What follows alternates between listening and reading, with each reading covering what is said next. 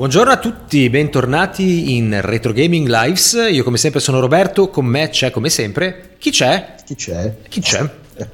e che ne so io, sono sei tu? Mi pare che sia Piermarco Rosa, se non sbaglio. No, non sbagli, non sbagli. Ciao Roberto, ciao a tutti gli ascoltatori. Carissimo Piermarco, ciao, eccoci qua per questa puntata di fine anno praticamente. Eh, mi viene da ridere perché sembra che tu stia facendo il doppiaggio al presentatore dei Video Game Awards. Sì, che sta girando sul canale YouTube in questo ha, momento. Utilizzato il suo labiale, sì, perché sì. abbiamo deciso di andare su, su YouTube eh, stasera, anche se poi vabbè dal podcast non si capirà, per mostrare i filmati dei giochi di cui parleremo stasera perché stasera la puntata così per la prima volta anzi la faccio dire a te si intitola si intitola eh, devo dirlo con, un po la vo- con la voce un po' toccata no? dall'emozione gli amori della nostra vita. Proprio quando arriva al pacino sul palco. Sì, sì gli amori della nostra vita. In realtà questa è la, la nostra puntata annuale dedicata ai migliori giochi dell'anno che però quest'anno abbiamo deciso di intitolare Gli amori della nostra vita perché pur trattando anche i, alcuni dei, del, delle categorie che premiamo come ogni anno alla fine dell'anno, dei giochi che ci sono piaciuti di più, chiaramente legati al discorso retro gaming, ma soprattutto con delle categorie particolari di cui poi eh, parleremo più avanti, ci abbiamo anche messo dentro anche delle categorie legate ai nostri migliori titoli in assoluto, i titoli della nostra vita. Ecco perché abbiamo deciso di chiamarli gli amori della nostra vita. E questo perché? Perché quest'anno ci abbiamo voluto mettere in più anche questa roba? Perché ci avviciniamo alla fine della prima stagione. Esatto, siamo a poche puntate dal traguardo. Incredibile, eh? più di due anni di, di trasmissioni eh, in podcast e finalmente forse... Eh, Vediamo la luce in fondo al tunnel, forse finalmente della prima stagione. Credo, credo, che il nostro sia un record, no? Quello di una prima stagione che dura più di due anni. In effetti, abbiamo un'idea molto strana delle stagioni. Magari fossero così lunghe le stagioni, vivremmo il doppio praticamente. Per un podcast o anche per una serie TV, una prima stagione che dura più di due anni, direi che è un unicum. Potremmo entrare nel Guinness. esattamente, esattamente. Allora, caro Piermarco, da dove partiamo? Ecco, partiamo da quello che eh, sta andando sullo sfondo su YouTube, cioè la manifestazione più importante legata ai migliori giochi dell'anno, cioè quella dei Video Game Awards, che è praticamente il, eh, potrebbe essere definito l'Oscar, il premio Oscar dei videogiochi, anche dal punto di vista mediatico, dal punto di vista della, della location, visto che si tratta, credo appunto sì, degli Stati Uniti, quindi è una roba proprio... È il centro del mondo, diciamo non solo americana, ma forse ancora più mondiale del, della cerimonia degli Oscar, perché sappiamo che i giurati vengono presi un po' in tutti i paesi del mondo. Esattamente, no? esattamente. E quindi, e quindi forse è ancora più importante. Perché stiamo partendo quest'anno dai Video Game Awards? Innanzitutto perché sono stato io a insistere. Eh, penso che sia un devo dirlo, perché per la prima volta nella mia vita me li sono visti in diretta. Ecco, bravo, ti sei fatto la notte in bianco praticamente. Sì, sì, dobbiamo anche dare un minimo di contesto, nel senso che quando stiamo registrando, eh, cioè stasera è il 12 di dicembre, e i Video Game Awards sono stati trasmessi in diretta nella notte tra, eh, non mi ricordo se l'8, sì, tra l'8 e il 9, sì. L'8 e il 9, sono iniziati verso l'una e mezza e sono finiti alle 4 e mezza. E devo dire che sono stato particolarmente fortunato perché l'unica volta, eh, la prima e unica volta che li ho visti tutti in diretta, sono successe delle cose divertentissime, a parte vabbè, gli ospiti sul palco, alla fine in chiusura della, della, trasmissione verso le quattro e mezza del mattino è arrivato uno che si è imboscato sul palco, un ragazzetto, che ha fatto un annuncio senza che lo beccassero. Dopo che ha fatto questo annuncio assolutamente personale sono arrivate le, le guardie. E l'hanno sacconato a morte, spero. L'ha portato via e poi hanno dato la notizia che è stato arrestato. Eh, addirittura sono successe delle cose fantastiche, tipo quando la, il primo premio che, che, ha vinto, o forse il secondo, che ha vinto God of War Ragnarok come best performance, quello che stai vedendo adesso, stiamo vedendo adesso che tra l'altro è stato Al Pacino che ha fatto la premiazione e il, ha vinto l'attore che doppia, che doppia Kratos, che tra l'altro era in... Era, in, era, praticamente in nomination con quello che, che doppia il figlio nel, nel gioco uh-huh. e, e, ha fatto un discorso veramente pazzesco, pazzesco perché? Perché credo che sia durato una decina di minuti. Infatti, dopo i primi 3-4 minuti gli volevano sparare e non sapevano. lo giuro, è stato imbarazzantissimo perché quando è partito sembrava che ci mettesse 30 secondi e invece è andato avanti circa una decina di minuti. Tu puoi immaginarti i commenti che ci sono stati, perché tra l'altro mentre io seguivo la diretta avevo aperti altre 3 o 4 finestre per sentire i commenti di alcuni giornalisti italiani che seguivano l'evento in diretta. Non hai l'idea dei commenti che ci sono stati perché era una cosa, ma anche lo stesso presentatore subito dopo è arrivato, gli ha mangiato un sacco, li ha fatti uscire fuori tempo con la trasmissione in maniera mostruosa. Comunque, vabbè, sono un evento chiaramente molto commerciale, come tra l'altro lo sono gli Oscar. Oscar certo, certamente. Io, io, prima di vedermi il, la cerimonia mi ero collegato al sito ufficiale dei Video Game Awards, quindi mi ero visto tutte le nomination nelle varie categorie e visto che quest'anno erano particolarmente succose,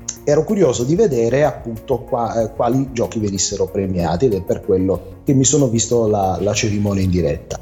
E ne stiamo parlando perché alla fine tra tutte le, eh, le, nomination e i premi che sono stati vinti, io l'unico con cui mi sono trovato d'accordo, al di là di, di quelli che erano assolutamente prevedibili come premi, e cioè indovina un po' Elden Ring, Elden Ring come miglior gioco dell'anno, certo. Esatto, lì praticamente nessuno avrebbe dato un pronostico differente, anche perché God of War Ragnarok comunque era arrivato dopo, quindi secondo me c'è da considerare molto il fatto che a differenza dei film che hanno una durata di due ore, due ore e mezza, tre ore, quando si parla di videogiochi, soprattutto di videogiochi che hanno una durata significativa, quindi sono delle esperienze molto lunghe, eh, secondo me tanto dipende anche da quanto i giurati ci hanno giocato God of War Ragnarok comunque è uscito verso la fine dell'anno, Elden Ring molto prima, sono due giochi titanici tutti e due e quindi immagino che alla fine ci si sia affezionati di più a Elden Ring,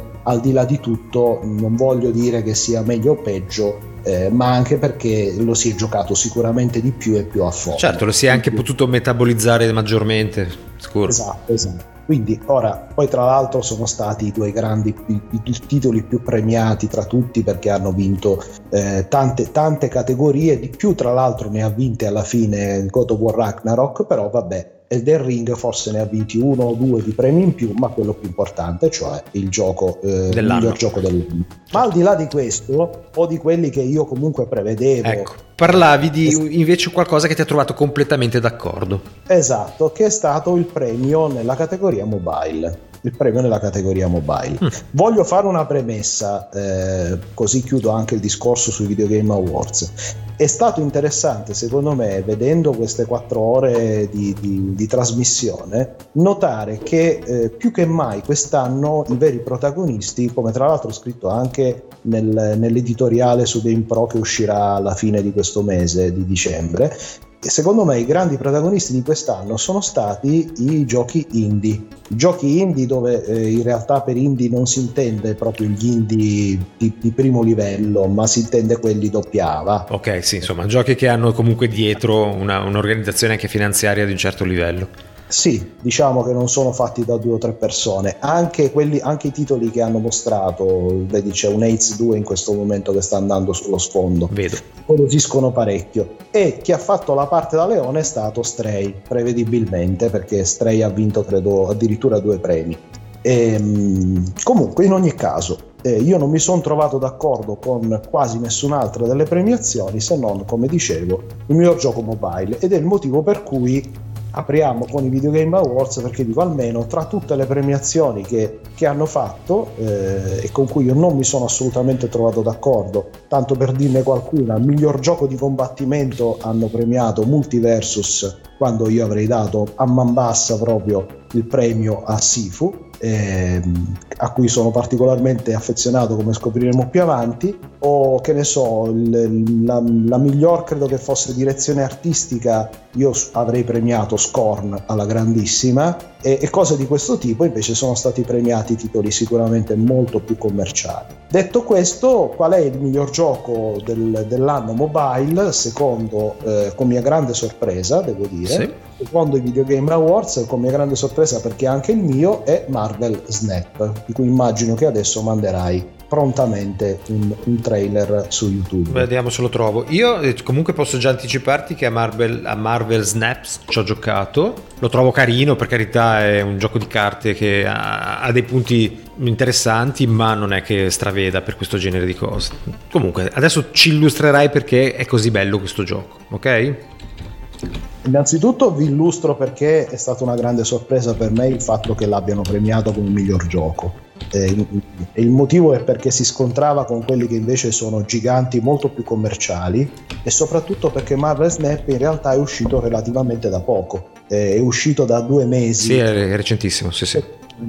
Quindi il fatto che un gioco così recente sia riuscito a prendersi il premio come miglior uh, gioco mobile dell'anno, mh, battendo dei titani, non vi sto neanche a fare i titoli, se no ci allunghiamo troppo, ma potete vederli nel sito di Video Game Awards, è tutto dire. Il motivo per cui sono stato contentissimo è perché io ritengo, eh, evidentemente non solo io, Marvel Snap un gioco assolutamente geniale. La cosa divertente è stata, ehm, ed è il motivo per cui tra l'altro è anche un gioco geniale oltretutto, che ha ritirato il premio il, uno dei creatori, il principale eh, designer del gioco, che ha lavorato anche a Hearthstone. E la cosa divertente è proprio questa, cioè quando è stato creato Hearthstone, che sa, credo che lo conoscano tutti, pure i sassi, perché sia un gioco molto di tradizione ormai abbastanza vecchiotto, yes. sempre gettonatissimo, e sia perché a differenza di questo Marvel Snap che è solo mobile, Hearthstone lo trovi anche su PC. E quando è stato creato Hearthstone è stato creato sul modello di Magic the Gathering, che era il, il gioco di carte. Di riferimento di quell'epoca, certo. E, ed, era, ed, era, una versione diciamo più eh, giocabile, rivista, migliorata che velocizzava e alleggeriva molti aspetti noiosi di eh, Magic the Gathering. La cosa bella è che questo Marvel Snap è a sua volta una versione alleggerita, veloce, giocabile, più divertente, più eh, diciamo, immediata e, e, veloce anche da, da, finire una partita, no? se non sbaglio, molto veloce. Che cosa di, di Hearthstone. Di Hearthstone. Quindi, e, eh. e, il creatore infatti era felicissimo perché diceva ci siamo riusciti con Hearthstone ad avere un successo mondiale e adesso ci riesco di nuovo con Marvel Snap e sono felice. Sì, mamma mia, hanno fatto tanta di quella pubblicità, questo Marvel Snap, qualunque eh, cosa usassi ti comparivano pubblicità di questo gioco, eh, devo essere la sincero. Cosa, la cosa secondo me è bella di... Ecco, invece a me non mi è mai capitato di beccarla. Io praticamente me... conoscevo già tutte le carte ancora prima di scaricarmelo, guarda, fai te. Questo perché tu alla fine sei contro i giochi eh, free to play, però poi ci giochi se ti appaiono. esatto. Io invece non ne ho di giochi free to play, pensa un po', quindi non devo...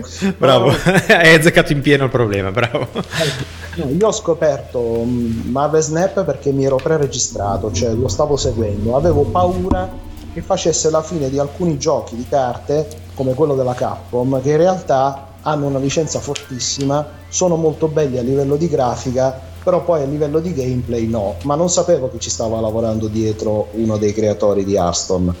Quindi quando poi invece l'ho scoperto sono stato felicissimo, il gioco è un gioco, ripeto, assolutamente geniale perché? Perché è il gioco di carte perfetto per un'esperienza mobile, dove le partite di Hearthstone o ancora peggio di Magic the Gathering perché c'è la versione arena mm. su mobile ti durano dal quarto d'ora alla mezz'ora, questo in 5 minuti fai uno scontro. Anche meno, sì, senza sì. nulla togliere, anche meno, senza nulla togliere alla profondità del gioco, perché è un, è un, titolo tra l'altro dove c'è molto equilibrio per il fatto che ci sono dei campi di battaglia dove tu giochi le tue carte che sono in comune con l'avversario, quindi ci sono delle risorse condivise che ognuno dei due deve riuscire a sfruttare meglio dell'altro. Un'altra cosa bellissima di questo gioco è che i mazzi hanno pochissime carte, quindi sono 12 carte in tutto e soprattutto ci sono 6 turni. Eh, che poi vabbè possono cambiare, eh, magari diventano 7 o anche meno, però il punto è che mediamente sono partite veloci e c'è soprattutto un fattore molto divertente e originale che è il fattore scommessa dove tu praticamente, da cui prende nome il, il gioco, cioè Snap, Snap. che è di, di Thanos, tu puoi scommettere un punteggio facendo uno snap, raddoppiando la posta e l'avversario può accettare o rilanciare pure lui con un ulteriore raddoppio e addirittura ritirarsi. Questa cosa del ritirarsi, secondo me, è una meccanica geniale perché spesso nei giochi di carte capita che uno arriva a un certo punto e dice cavolo, eh, non ce la faccio a vincere, quindi esce fuori dalla partita, perde tutto, invece in questo caso ritirandosi al momento giusto perdi meno di quanto perderesti arrivando alla fine della partita. E un'altra cosa anche molto carina è che quando comunque perdi vinci da un certo punto di vista, cioè il perdere la partita ti porta comunque a prendere punti esperienza, a migliorare le carte, non esistono le bustine, anche questa cosa è una cosa originalissima per un gioco di carte, non ci sono le bustine perché alla fine quando ti va bene prendi una singola carta, che è un singolo personaggio, e soprattutto hanno sfruttato benissimo la licenza della Marvel. Quindi per un appassionato della Marvel è il massimo perché i personaggi sono sfruttati in modo coerente con quelli che sono le loro controparti a fumetti o quelle che sono state viste nei, nei film di supereroi. Quindi eh, per un appassionato di fumetti è bellissimo poter creare il proprio gruppo di personaggi e vedere come funzionano certe sinergie di poteri tra i vari personaggi. Insomma, un gioco entusiasmante che eh, in pochissimo tempo è riuscito a conquistare il cuore di eh, appassionati e non di specialisti e non di giochi di carte su mobile. E dov'è che, fanno, gioco... dov'è che fanno i soldi questi?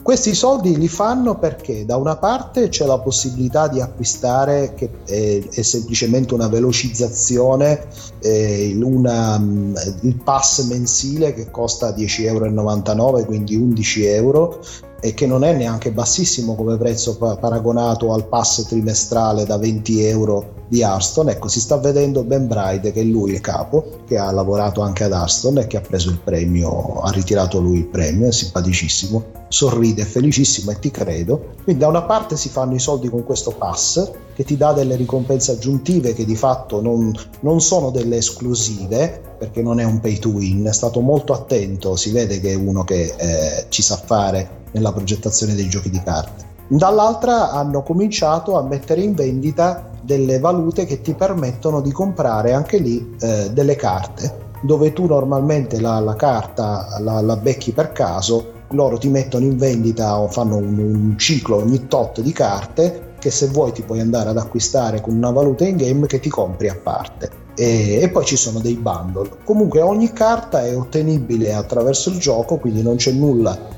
che tu sia costretto a dover acquistare e non ci sono pubblicità, giusto per dirlo, tu lo sai perché ci hai giocato, sì. magari sì, sì, sì.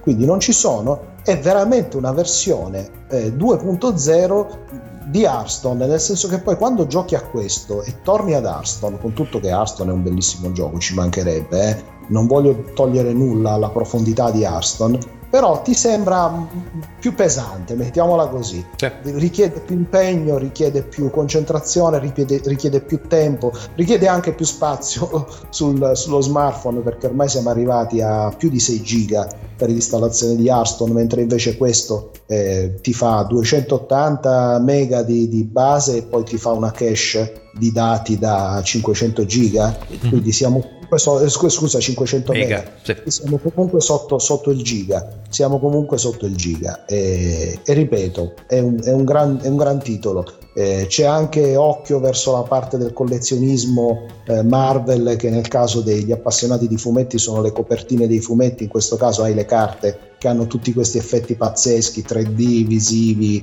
eh, che sono semplicemente estetici no? Sì. però da, comunque, comunque danno piacere nel, nel girare eh, il, lo schermo dello smartphone e vedere tutti questi effetti in 3D di riflessione, di rifrazione. Mm-hmm. Insomma, è, è bello.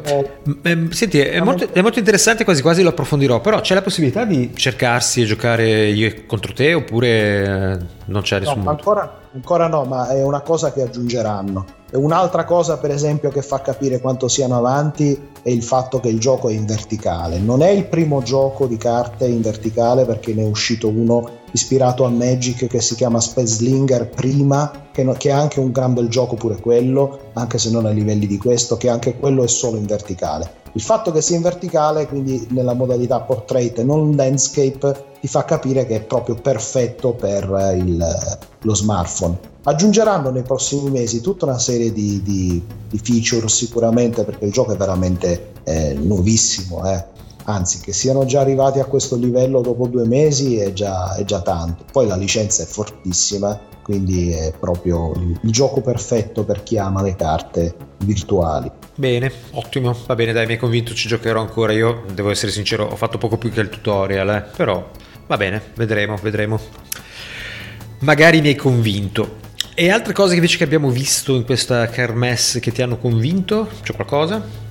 Niente. No, questo dicevo, l'unica premiazione con cui mi sono trovato d'accordo è, è stata quella. E, ehm, però, visto che stiamo parlando del discorso Video Game Awards, direi di collegarci appunto al gioco dell'anno, che per i Video Game Awards è stato Elden Ring, ed è stato Elden Ring, se non sbaglio, pure... Il mio gioco preferito dell'anno, sicuramente. Quindi... Cominciamo anche con le, con sì, le sì, nostre sì. condivise. Io ho lasciato fuori il mobile perché tanto so che non avresti avuto un tuo titolo mobile. Beh, guarda, io qualcosa di mobile ho giocato, ad esempio, mi è piaciuto e ho giocato a fondo il buon Diablo eh, Immortal, però eh, come sai l'ho, gio- l'ho, l'ho giocato solo fin tanto che non ho terminato la la quest diciamo single player pur avendoci giocato in multiplayer perché è un gioco costantemente in multiplayer eh? quindi ho fatto un sacco di ride con altra gente però non mi ha appassionato al punto da rimanerci attaccato ecco.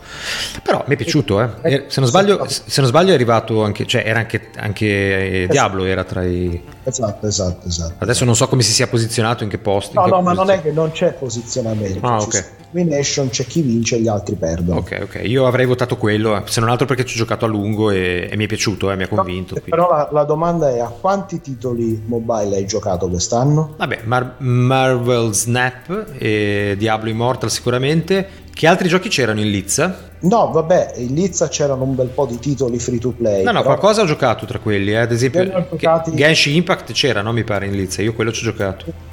Io ne ho giocati tantissimi di giochi mobile, quindi quando dico Marvel Snap è perché veramente... Hai potuto scegliere, certo. Un top assoluto, è un top assoluto. Va bene. Va bene. Invece parlavamo di Elden Ring, che invece è un gioco al quale ho fatto le mie misere 200 ore, praticamente in 20 giorni. mi ero preso il covid a marzo e quindi sono rimasto a casa dieci giorni non, non, ho fatto altro praticamente. E poi anche mio figlio ha fatto più o meno la stessa cosa. No lui molte meno ore perché ci è arrivato dopo quando già c'erano tutti i trucchetti si sapeva come fare in fretta certe cose eccetera. Però è un gioco molto molto sfruttato in questa casa. Ed è un gioco che per me è stata veramente l'apoteosi perché tu sai che a me piacciono i Souls like quindi un gioco così ampio così ricco di opportunità così pieno di posti da esplorare, location ed atmosfera, armi da provare, boss da sconfiggere, insomma un divertimento immediato. Alla fine devo dire la verità, dopo quando giochi un gioco per tante ore, no? vai oltre le 100, le 150 ore, diventa un po' quasi una routine andare avanti per i vari labirinti, i vari boss, eccetera. No? Questo è un rischio che c'è sempre.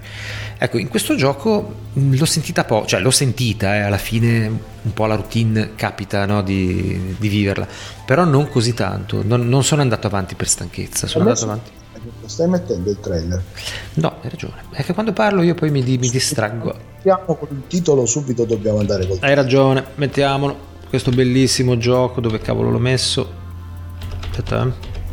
Devo Così intanto mentre tu lo cerchi ti dico, ti dico, era sicuramente uno dei titoli più attesi. Mm-hmm. quindi c'era, c'era, un sacco di, di, fermento attorno all'uscita perché chiaramente ha un pubblico di appassionati e ultimamente con la riproposizione in chiave next gen del, del primo titolo del filone dei Soul, cioè Demon, Demon Soul, chiaramente eh, è stato scoperto anche un pubblico ancora più vasto eh, questo designer eh, pazzesco dei, dei, titoli della serie From Software, dei titoli Sony.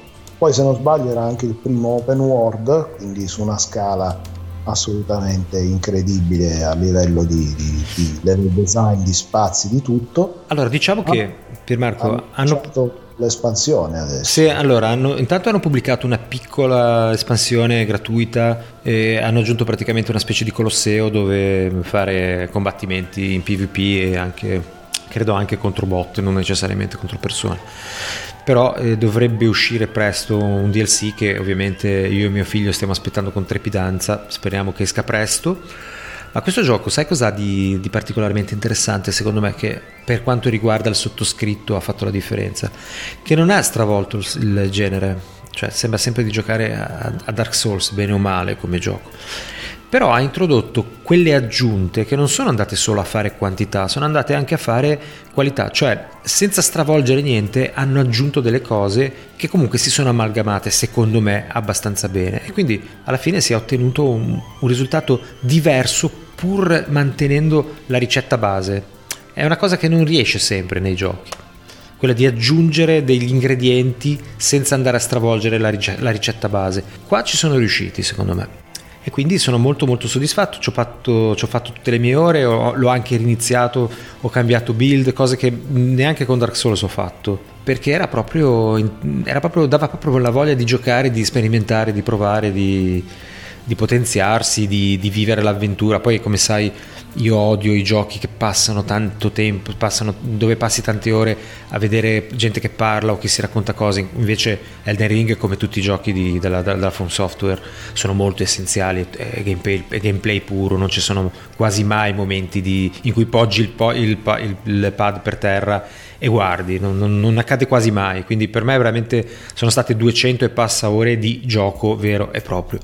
Quindi sono proprio sono proprio contento che abbia vinto il premio di gioco dell'anno perché proprio se lo meritava secondo me.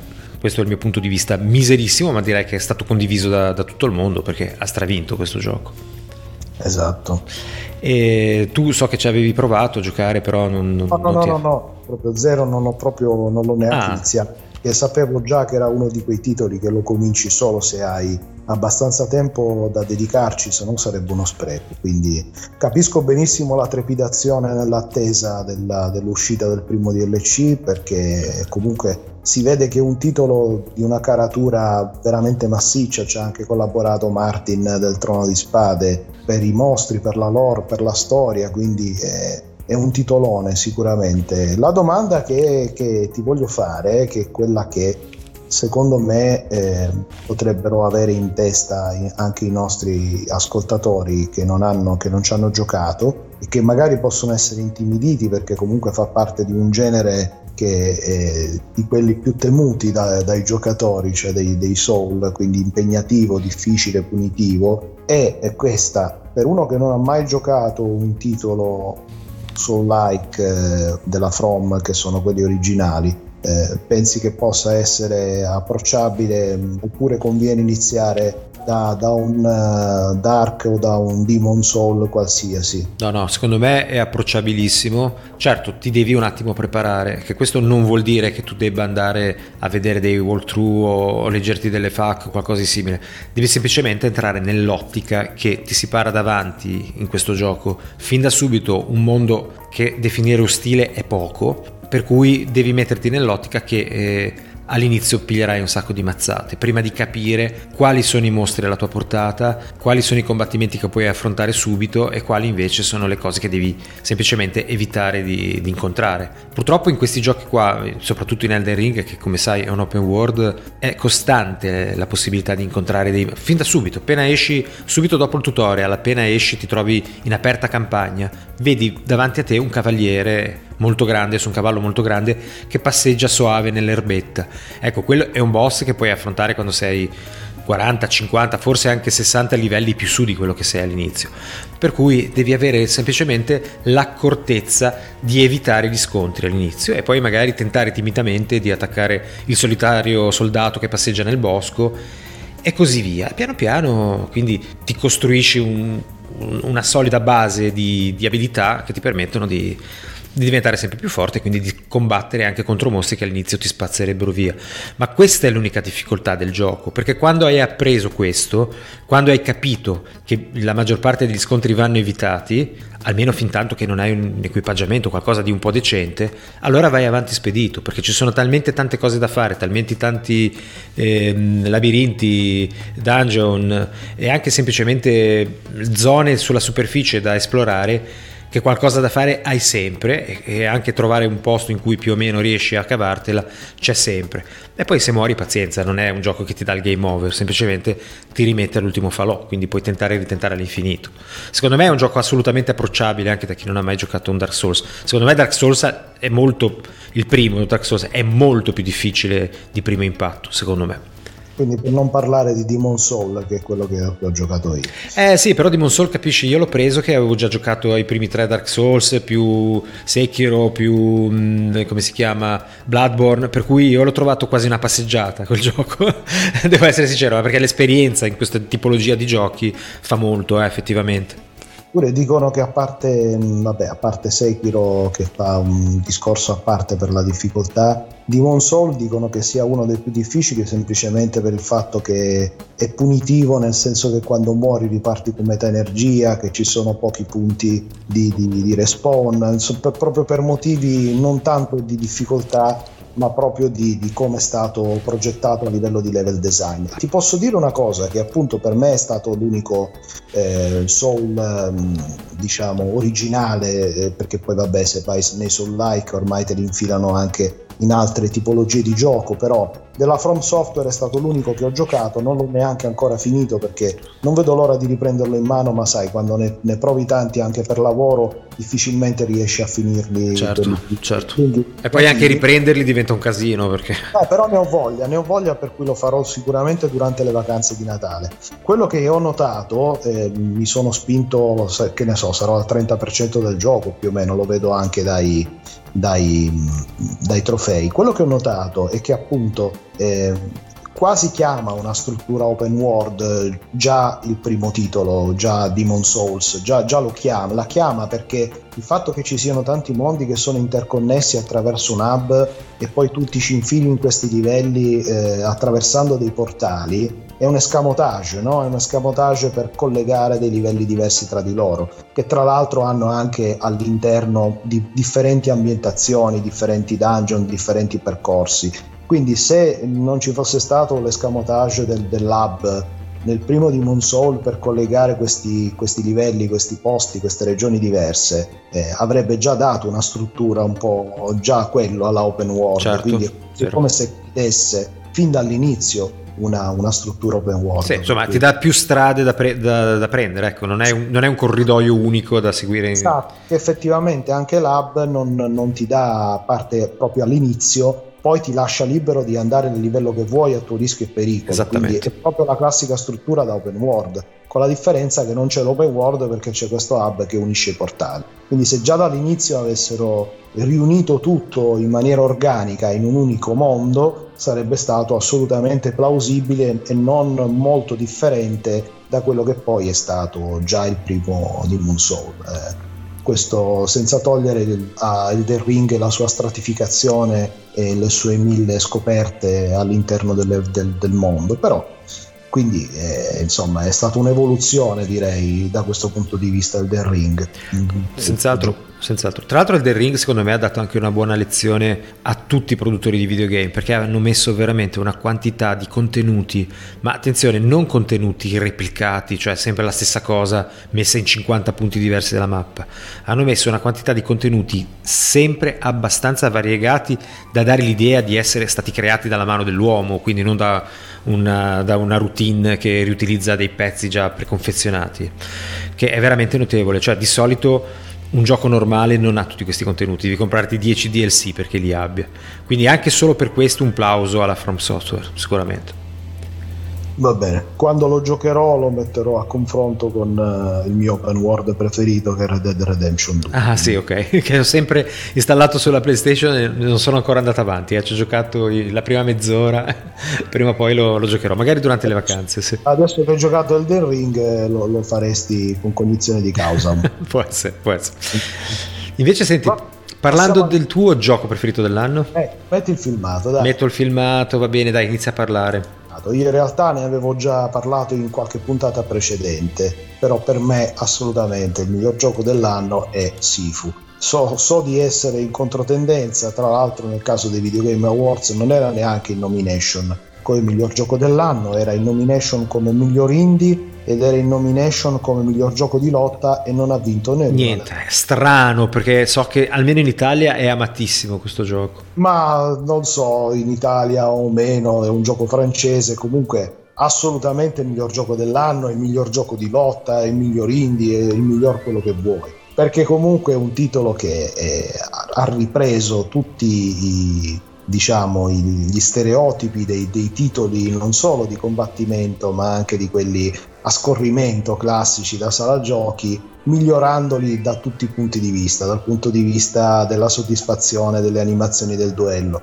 dal punto di vista della personalizzazione del, del parco mosse del, del personaggio dal punto di vista del, dell'evoluzione del personaggio con quel sistema molto particolare del fatto che in realtà quando muori eh, rinasci più vecchio e sei più fragile nel senso che hai meno energia ma le tue mosse fanno più male sì. sono letali eh, dal punto di vista narrativo perché al di là del discorso dell'escamotage classicissimo della classica storia di vendetta ogni livello comunque ha una sua atmosfera ha una sua ambientazione, ha, ha un suo contesto soprattutto nel, nel, duello, nello scontro finale, nel confronto con i boss che poi fanno parte di, della squadra che ha assassinato tuo padre, il padre del protagonista quando, quando era giovane.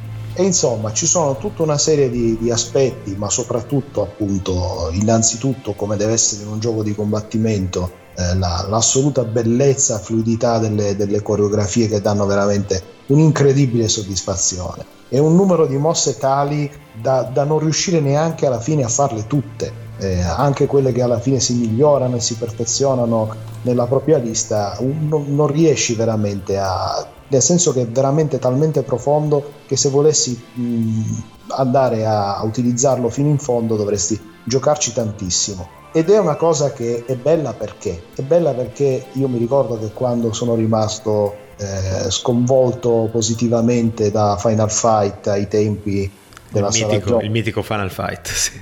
Che già aveva un parco mosse che era per un picchiaduro a scorrimento sicuramente più vario del classico Double Dragon comunque dopo un po' di tempo le sequenze erano sempre quelle no? non è che avesse tantissime mosse sì. qua invece è una roba in cui veramente ti sembra che stai facendo non dico sempre qualcosa di diverso ma gli approcci sono tanti c'è, c'è la parata c'è la schivata c'è la contromossa c'è la mossa insomma c'è veramente di tutto quindi ha anche un sistema talmente profondo da, da riflettere anche tua, il tuo stile di gioco e il modo in cui decidi di, di combattere, di essere un combattente.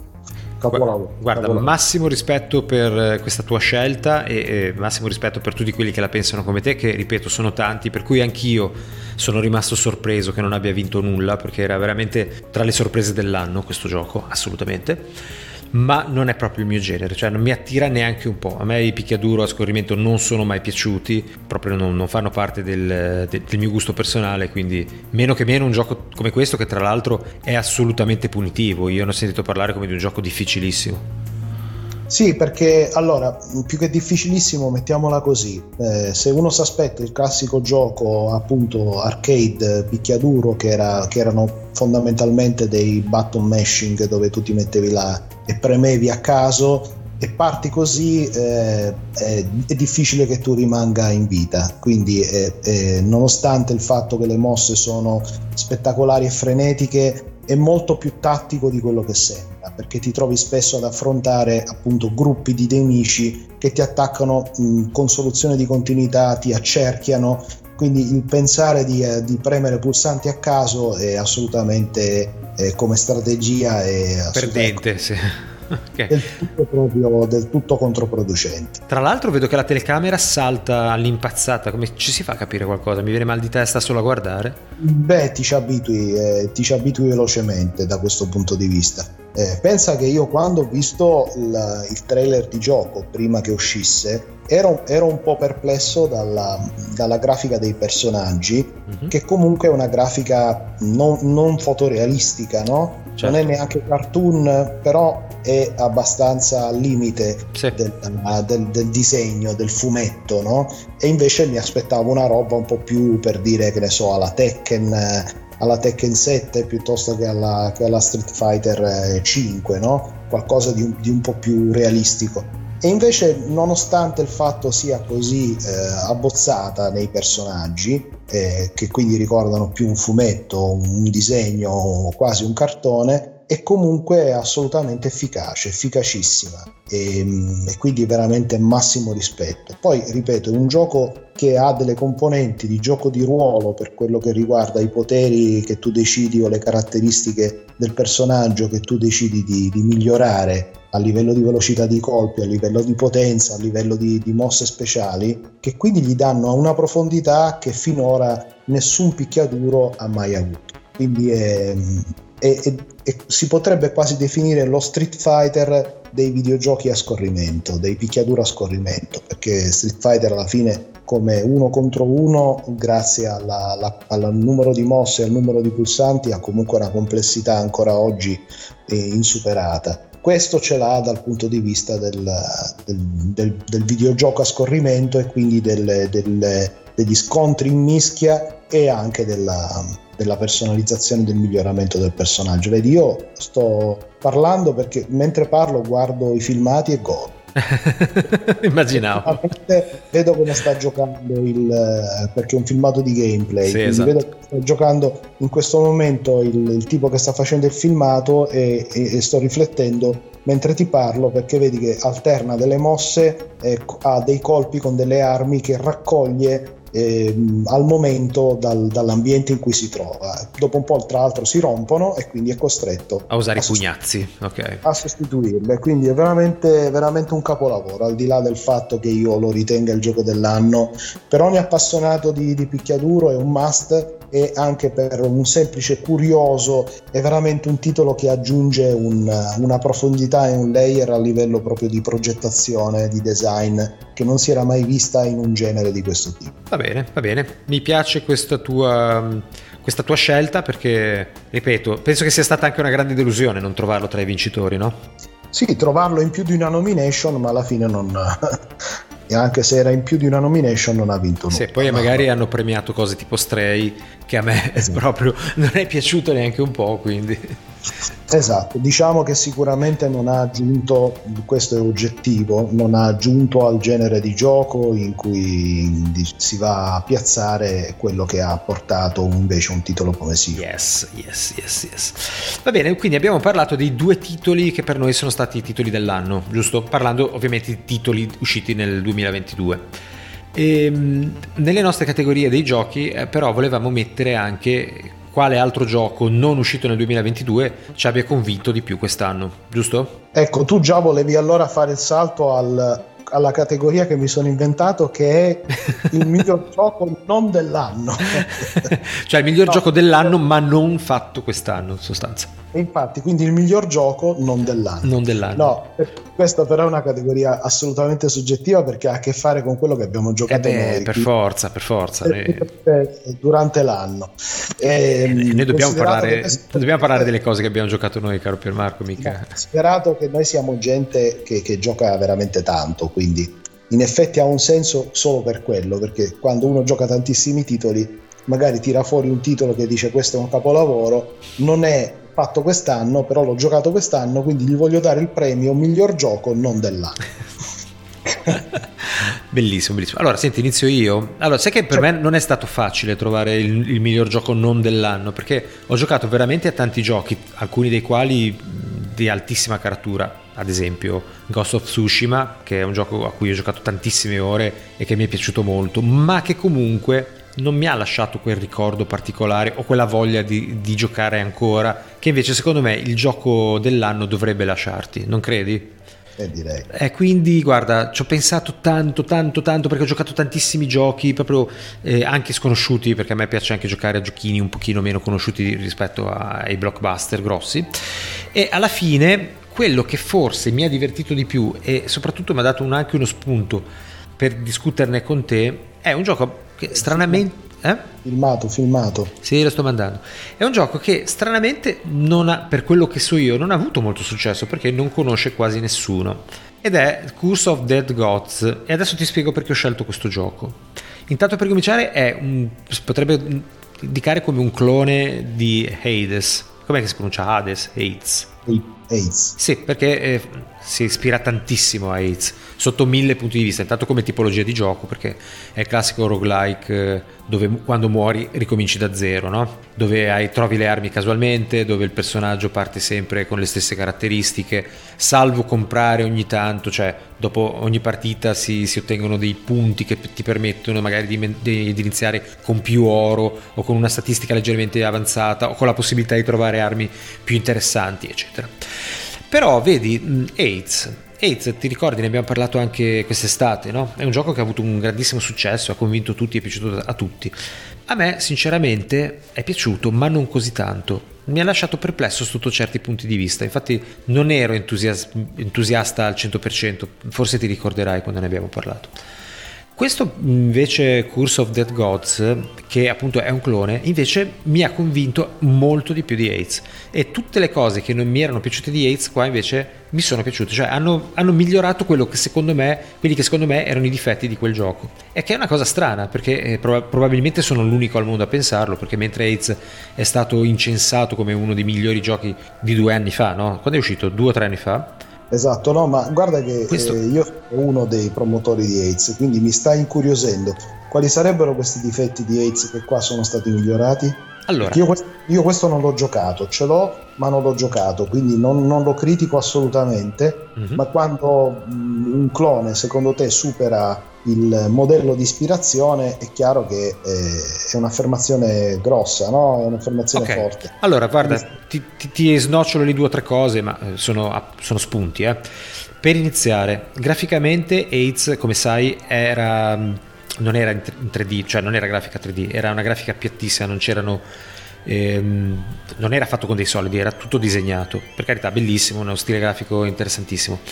Però era un po' piatto, mentre questo gioco qua che è stato fatto invece completamente in 3D e vabbè, non è che questo possa decretare la qualità del gioco rispetto a AIDS, però dà una profondità in più in quanto vi è un'illuminazione, come forse vedi dal video, eh, dinamica che tra l'altro è fondamentale nel, nel, per quanto riguarda le, tec- le, le, meccaniche di gioco, che danno una profondità comunque e un'atmosfera, un'atmosfera all'esplorazione che secondo me AIDS non aveva. AIDS era tutto illuminato allo stesso modo, tutto disegnato come un fumetto se vogliamo.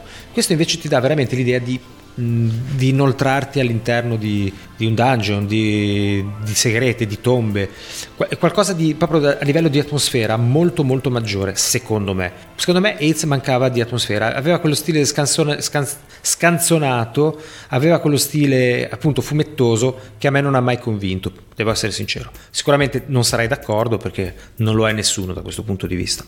Un altro part... l'unica cosa con cui non sono d'accordo rispetto a quello che hai detto è il fatto che ehm, a parte vabbè che si tratta di scelte artistiche certo, certamente. il fatto che eh, sicuramente mh, sto apprezzando dai video che stai facendo vedere il fatto che in un gioco veramente 3D l'illuminazione abbia un effetto superiore però trovo un, un certo contrasto che invece in Aids non, non c'era tra i personaggi che sono pur essendo in 3D disegnati, con, sì. Esatto, con i colori sgargianti tipo, tipo fumetto che li avvicinano di nuovo a AIDS e invece gli sfondi che invece rimangono con quel 3D, cioè trovo meno coerenza, un po' più di distacco, non dico ai livelli di un Resident Evil, però non so se mi sono spiegato. Sì, no, ho capito cosa vuoi dire, però...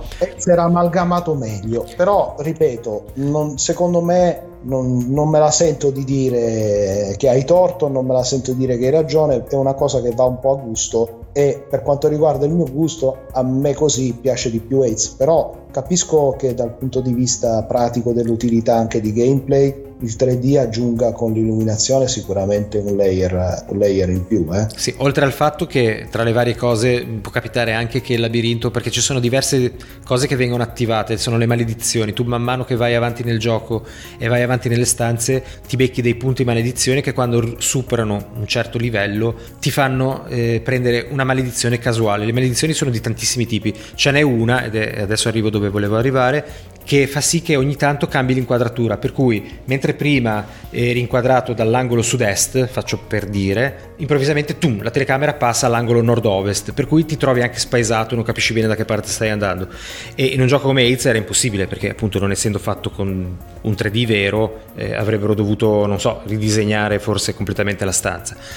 E, ehm, quindi dà anche delle possibilità dinamiche maggiori nel gioco. Ma a me piace proprio l'illuminazione nei giochi, cioè il fatto che ci siano delle zone più scure, altre più rosse, altre più verdi perché c'è il veleno. Da, da, atmosfera, a me piace tantissimo questa cosa e Nates completamente, mancava completamente secondo me, ma, e questa è la cosa più importante, a me di Yates non è mai andato a genio nel sistema di combattimento la, la, la meccanica del, del, del, fare la, come si chiamava? Non la schivata, di fare il salto in avanti. Oddio, non mi viene la parola. Il dash, la scivolata. la scivolata, ok.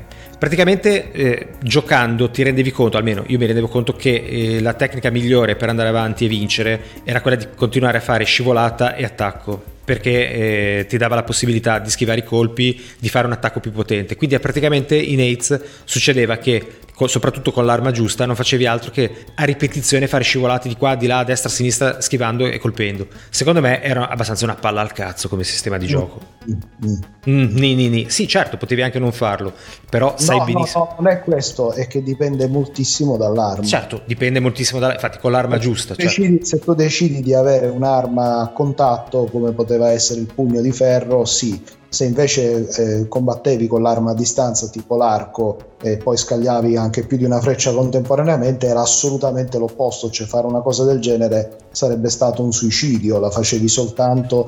Non, non sono molto d'accordo con questo, lo sai perché? Mm. Perché in realtà molti livelli di AIDS, soprattutto quelli avanzati, erano costruiti apposta per dare delle, delle trappole ambientali dove un tipo di, una tipologia di gameplay dove andavi a scivolare in continuazione ti faceva perdere energia perché inevitabilmente finivi sulla lava, sì. Eh, finivi sulle pozze di lava, finivi nel, nel, nei, nei, buchi, quindi finivi sulle punte. È vero, però quando ti trovavi... Che erano, trappole, che erano anche trappole, tra l'altro, che danneggiavano gli avversari infatti c'erano dei poteri legati anche a una maggiorazione del danno eh, subito dagli avversari nelle trappole, quindi era anche intelligente in questo il sì, gioco. Sì, però, però tu sai benissimo che finivi in alcuni livelli, tipo sulla barca, che è un classico, che se non vabbè. continuavi a fare il dash di qua e di là, vabbè, ti beccavo quelli su. Erano, quelli erano i casi particolarissimi in cui eri in una zona molto ristretta, lì non potevi star fermo perché perché una barca appunto cioè non c'era una roba stretta per forza ti dovevi muovere stai fermo ti uccidevano.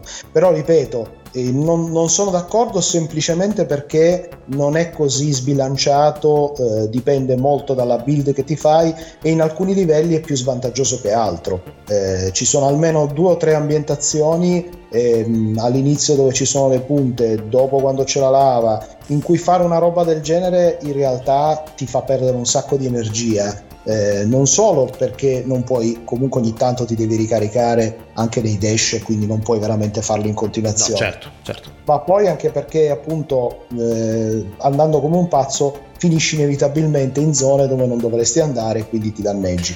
Non sono molto d'accordo, Beh. però una cosa è certa, quest- una cosa devo dirla, che AIDS è proprio stato progettato esplicitamente per avere un'anima molto action. Esatto, esatto. Scusa, volevo arrivare a dire questo, perdonami. Questo, uh, quest'altro gioco di cui sto parlando io è molto meno concitata l'azione. Per carità, ci sono momenti in cui sei strapieno di mostri che ti inseguono a trenino e ti lanciano addosso di tutto. Però hai più tempo anche per stabilire una, una strategia per combatterli. Puoi lanciare la bomba da lontano, puoi nasconderti dietro un pilastro, eccetera. In AIDS invece era molto più vado e spacco, ecco, diciamola così. Esatto, esatto, ma è proprio, questa è proprio una scelta, cioè AIDS è l'equivalente di quello che potrebbe essere una sorta di Ninja Gaiden o di Devil May Cry, cioè è l'equivalente del mi butto in mezzo a um, nugoli di nemici e faccio delle stragi nel modo più spettacolare ed elegante possibile è proprio una roba alla, alla, ninja, cioè che vai lì e fai delle stragi. E quindi non è, non è un, molto alla Diablo come questo, no? Questo, no, questo, no, questo non è la Diablo, però è sicuramente un pochino più ragionato e un pochino meno concitato però ha un sacco di meccaniche, ha questa cosa qua delle maledizioni, hai vari mostri, varie armi, poi trovi dei bonus che ti fanno migliorare certe cose, peggiorare altre. È molto preso da, da AIDS sotto questi punti di vista, però secondo me è calibrato meglio, ti dà anche possibilità di, di fare diversi labirinti fin dall'inizio con eh, caratteristiche diverse, insomma ti dà anche un po' più di varietà e quindi non ti trovi a iniziare sempre dalle stesse due stanze e poi sperare di trovare qualcosa di nuovo. Insomma, secondo me ha molto da dire e io mi ci trovo sempre con voglia di giocare a questo gioco, sempre. Un tuo lavoro che AIDS eh, è capolavoro perché ha una coerenza di progettazione dove ogni aspetto non è casuale. Anche il fatto che c'è la ripetitività del, delle stanze iniziali, del fatto che muori in continuazione, perché in fondo sei una sorta di dio della morte, perché muori rinasci e quindi c'è proprio una storia dietro, un semidio quantomeno. Ha, ha, tutto un senso in realtà e il, il potenziamento dato dalla, dal loop della ripetizione perché provi delle build diverse, perché aumenti le tue skill, perché magari metti la modalità God e diventi un po' più forte. Dà, dà un piacere eh, che altri giochi non danno. Poi, come hai detto tu, effettivamente questo qui è un clone, quindi parte da, da, da quello che è il suo riferimento, eh, che sicuramente ha una grandezza indiscussa che è AIDS, e cerca chiaramente di introdurre qualche miglioramento a detta del designer o qualche cambiamento, se no non, non avrebbe senso. Diciamo che hanno introdotto le, le, modifiche che avrei voluto in AIDS, devo essere sincero, eh. si vede che ha proprio beccato il mio gusto da questo punto di vista. Quindi... Ecco, lo giocherò perché ce l'ho e non, non, l'ho mai recensito, è uno di quei titoli che non ho mai avuto... Provalo, potrebbe... Recensire Potresti trovarlo interessante. Ora che hai parlato di Ace, prima stava andando nel filmato dei Video Game Awards il trailer di presentazione di Ace, sì. dove, sei, dove sei la figlia di... Boh, sei una ragazza, voglio vedere un po' come sarà perché sembra, me, sembra, identico da quello che si infatti, vede rischia, rischia il fattore stavo proprio dicendo questo che secondo me rischia il fattore ripetitività e ripetizione quindi vedremo, boh, vedremo. iterazione speriamo di no anche perché sarebbe forse il primo caso in cui eh, l'azienda che ha fatto AIDS che mi ricordo bene ora come si chiama Super, super, Gi- super Giant forse Giant, Super Giant eh, sono tutti super Super Massive di Until Dawn. Super Giant sarebbe la prima volta che fa un sequel di un gioco, eh? finora ha sempre fatto titoli originali, però vabbè, dato il successo... Sì, era... ci sta, ci sta, ci mancherebbe, altro che... Oh, ma senza nulla togliere Aiz, non ho mica trovato un brutto gioco, ci, ci avrò fatto le mie 30 ore tranquillamente, eh. però questo lo trovo molto molto più accattivante. Dato, forse non l'hai finito. Eh, no, non sono arrivato a fine, sono arrivato alla fine ma non ho mai ucciso il boss finale perché dov- avrei dovuto ancora ripetere un po' di volte per potenziarlo. Esatto, esatto, esatto. Pazienza, non, non muoio, guarda, non muoio. Eh, invece, perché pensa che là inizia il vero divertimento. Eh, lo penso... so, ma io mi sono rotto le scatole prima. Quindi... Eh, beh, beh, è quello, è quello il punto. È troppo forse. Dai, passiamo al tuo miglior gioco non dell'anno. Sicuramente su una cosa hai ragione. Che non, che non, è un gioco all'insegna della varietà dei livelli, non c'è dubbio. AIDS non è assolutamente fatto e non è neanche proprio pensato per essere un gioco vario dal punto di vista dei livelli è proprio pensato per farti affrontare gli stessi livelli tante volte perché ogni volta che li affronti i personaggi che incontri ti dicono cose diverse i boss che sconfiggi ti dicono cose diverse. Sì, sì, lo so. Cedono cose va, va avanti la trama in questo modo, esatto, però, però, a me come sai non interessa la trama, quindi... Sì, sì, è, ah, tra, tra, l'altro questo gioco qua ha anche la particolarità che dal, dal lab di partenza, oltre ai labirinti diciamo della storia, ti propone anche eh, ogni giorno tre labirinti casuali, chiamiamoli così, che hanno delle particolarità, cioè ad esempio uno inizi che hai un punto vita, uno inizi che invece hai dei, dei malus attivi che non ti permettono neanche di vedere l'interfaccia grafica, ma soltanto, quindi non sai quanta vita hai, non sai quanti mostri devi uccidere, eccetera. E, e, se muori per quel giorno lì non puoi più farlo, però poi ti ripropone ciclicamente nei giorni successivi. Che anche questa è una bella varietà. Ovviamente fare questi labirinti ti dà possibilità di ottenere molti più oggetti che poi ti permettono di sbloccare abilità e quant'altro.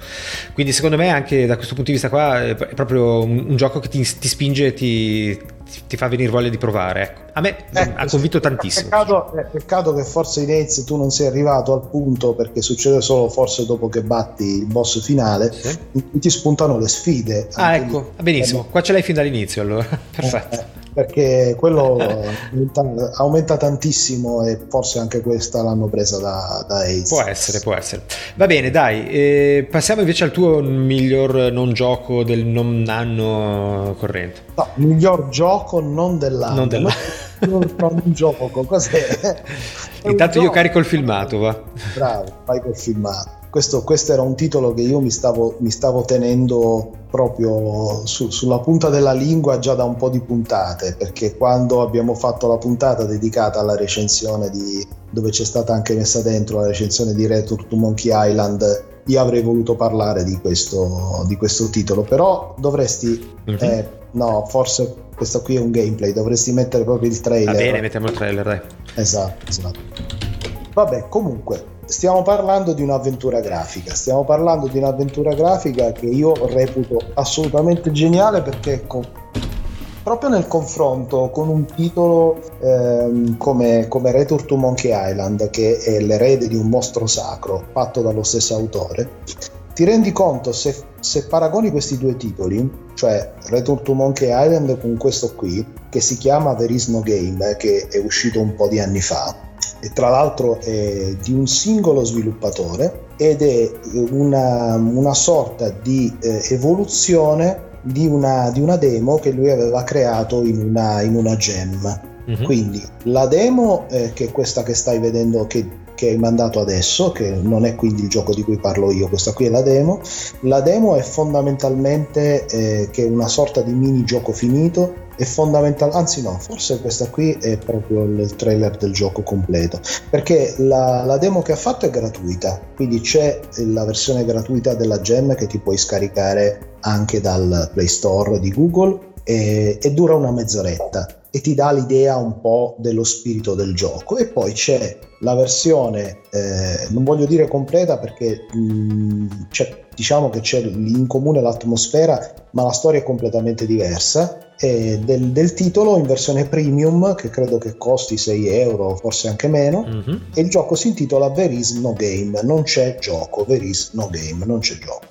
Ed è un titolo geniale è un titolo geniale perché eh, io dopo averlo finito e già si capiva un pochino dalla, diciamo dalla versione demo di mezz'oretta dopo averlo finito ho pensato ecco se i creatori della Lucas non, non, avessero fatto i loro primi giochi negli anni 90, alla fine degli anni 80, inizio anni 90, e fossero partiti con la tecnologia di oggi, con la mentalità di oggi, con la sensibilità di oggi, con eh, l'hardware, quindi il, il touchscreen di un cellulare, di uno smartphone di oggi, avrebbero fatto un titolo così. Cioè per me questo, questo titolo qua è il vero erede dello spirito Lucas eh, Games, Lucas Arts, eh, Lucas E allora, in poche parole, spiegaci com'è, perché dal video qua di... Eh, non si capisce niente, ci sembrano mille giochi diversi.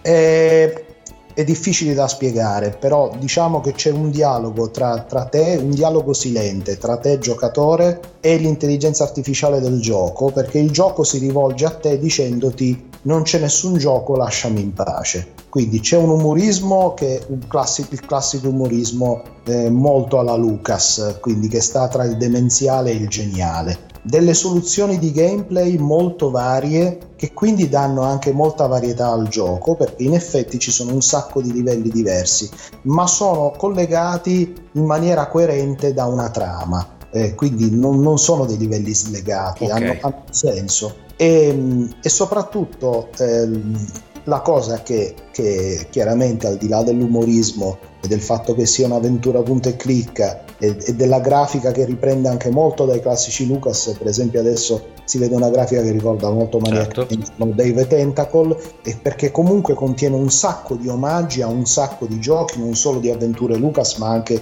di giochi dell'immaginario perché prende in giro un sacco di tipologie di gioco, dal, dal gioco di ruolo alla Zelda all'avventura classica, al gioco action, proprio li prende in giro in maniera assolutamente originale e geniale. È un titolo che punta moltissimo sul lateral thinking, che era la cosa che io avevo apprezzato di più e che mi ha fatto amare i titoli della Lucas, eh, in primis eh, Il segreto di Monkey Island. Quindi il fatto di utilizzare in maniera creativa e non in maniera diretta e non in maniera intuitiva gli oggetti che, che ti trovi nel, nell'ambiente di gioco. È un titolo che, che è assolutamente da provare perché a me ha lasciato a bocca aperta in più, di, in più di un'occasione. Tra l'altro ci sono delle cose mai viste in un videogioco assolutamente originali. Pensa che c'è un punto in cui addirittura eh, tu ti crei una canzone. Ehm, aveva qualcosa di, di simile anche mh, Kentucky Route Zero, uh-huh. eh, quindi non so chi abbia preso da chi, però vabbè, in ogni caso, al di là di tutto, questo qua è un titolo assolutamente da giocare per ogni, non solo amante delle avventure classiche, punta e clicca, che riscoprirà lo spirito in toto della, de, della vecchia Lucas è quello che avrei voluto, sono le emozioni che avrei voluto provare giocando a Return to Monkey Island, no? Lo stesso spirito originale, dissacrante, il modo in cui affronti e, e, non sarebbe stata pensabile una cosa del genere senza il touchscreen perché sì, c'è anche su PC immagino che tu lo possa giocare col mouse ma è tutta un'altra cosa giocarlo sullo schermo touch toccando e provando a muovere le cose direttamente. Quindi questo c'è su telefono? Esattamente, Bene. esattamente, ripeto, la prima, la prima, iterazione di questo gioco eh, è, gra- è, gratuita e l'ha messa l'autore a disposizione gratuitamente, che è quella che lui aveva creato durante la Gem, e invece quella che poi ha fatto, visto l'enorme successo riscosso da questa sua prima piccola eh, che demo è un, è un minigioco eh, e lo ha postato credo che sia stato il risultato di un Kickstarter, invece l'ha messa in versione premium e già secondo me potrebbe essere stata venduta a pagamento un 50 centesimi se rimeritava pure la versione gratuita, figuriamoci quella premium che è 30 volte più, più grande. Più grande. Interessante, molto interessante, non lo conoscevo assolutamente. E questo per te è stato il gioco assolutamente dell'anno? Sì, è il gioco migliore dell'anno. Non uscito quest'anno. Okay. Quindi è assolutamente un titolo perché mh, mm, mi, ha, mi ha sorpreso mi ha stupito, mi ha emozionato, mi ha divertito come ai tempi hanno fatto le avventure della Lucas, quindi pensa un po', eh, dopo che siamo cresciuti ne abbiamo vista di acqua sotto i ponti, ne è passate, ne abbiamo viste di avventure, ne abbiamo giocate, trovare ancora qualcosa che sia in grado di entusiasmare quanto se non, se non di più è, è un miracolo, è proprio un miracolo. E tutto secondo me è legato fondamentalmente all'aspetto del lateral thinking che io ho amato tantissimo in Monkey Island e che qui è, la fa assolutamente da padrone. E l'intuizione, il lateral thinking, la capacità di analisi, di deduzione è proprio, è proprio cioè questo qua, questo, il designer andrebbe insignito di, di un premio alla, alla genialità perché veramente ha, ha, dei tocchi di genio questo titolo che fanno. Eh, potrei, farti, potrei, farti, un esempio su tutti che si trova nel livello ispirato alla, alla, diciamo, a quella che è la tipologia delle avventure grafiche vere e proprie, che proprio prende ispirazione dalle avventure grafiche della Lucas. Uh-huh. Quello che hai visto prima con la grafica di... Sì, di Manic Mansion. Di, scusa, sì. di Day of the Tentacle. Esatto, esatto. Quello lì è un livello dove, dove tu fai, mh, in realtà tu non fai, ma diciamo che ci sono come personaggi Sherlock Holmes e Watson. Ok. C'è, c'è un omicidio. La cosa geniale è che quel livello si svolge all'interno di un televisore. Mm. Ok. E per riuscire a superare quel livello, eh, tu non devi considerare, non devi interagire soltanto eh, con gli elementi che trovi effettivamente nella, nell'ambientazione, nella scenografia esplicita del gioco, quella in cui si trovano i personaggi, quella che vedresti eh, giocando di fronte al gioco come se fossi appunto il giocatore che vede lo schermo del televisore, ma devi interagire anche con degli elementi che si trovano dietro la scenografia, come se appunto fosse una scenografia teatrale. E per arrivare a vedere gli elementi che ci sono dietro la scenografia tu devi andare e devi guardare da, da, dietro lo schermo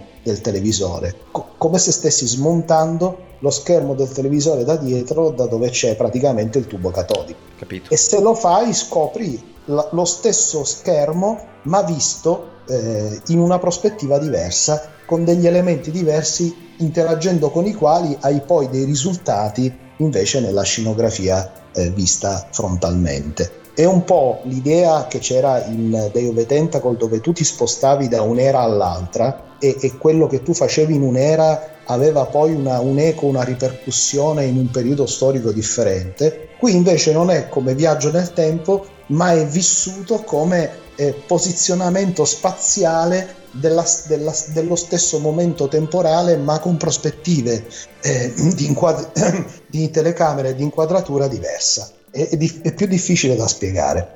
Però è geniale, è una roba che tu dici questo è un gioco. Sai che lo proverò, dai, lo proverò. Penso proprio che lo proverò. Sì, sì, sì, tanto se si gioca sul cellulare dovrebbe essere alla mia portata, non, non mi è richiesto nulla di... Poi, poi è un titolo che prende per il culo in continuazione il giocatore, cioè continua, un continuo dialogo che prende per il culo il giocatore come se fosse una sorta di ehm, Stanley Parable, ma molto più interattivo, perché in realtà tu, tu fai delle azioni e, e, il, e, il, gioco ti risponde alle azioni che fai e cerca di darti fastidio e tu cerchi di dare fastidio a lui, perché comunque lui cerca di convincerti a non giocare. Quindi lui cerca di far di tutto per dire smettila, lasciami in pace e non giocarmi. Uh-huh. È per quello che si chiama Release No Game. Ho capito, ho capito. Ti, quindi ti paracula per tutto il gioco praticamente. Bene, bene, bene, bene. C'è una storia dietro per cui lo fa, solo che lo scopri alla fine. Allora, guarda, mi è incuriosito proprio. Se, quanto ci vuole portarlo a termine questo gioco? Ma non è cortissimissimo, eh? È... direi che un 5-6 ore ci vogliono. Bene, eh. bene. Allora è una sfida accettabile. Ho accettato la sfida. Poi ti dirò, poi ti dirò cosa riesco a fare da comprare. Eh. Prima giocati quello gratuito, ma sappi che la versione a pagamento è, è, è un altro universo. Okay. È proprio veramente questa una piccola demo, quella gratuita. Va bene Piermarco, io direi che a questo punto potremmo fare la nostra mitica pausa, cosa ne dici? Siamo già arrivati oltre all'ora, quindi è il momento di farci una pausetta e di dare l'appuntamento ai nostri ascoltatori alla prossima settimana. Con la seconda parte degli amori della nostra vita. Degli amori, dei nostri carissimi amori che non scorderemo mai. Un salutone da Roberto. Da Piermarco. Ciao a tutti. Ciao ciao. Ciao. ciao.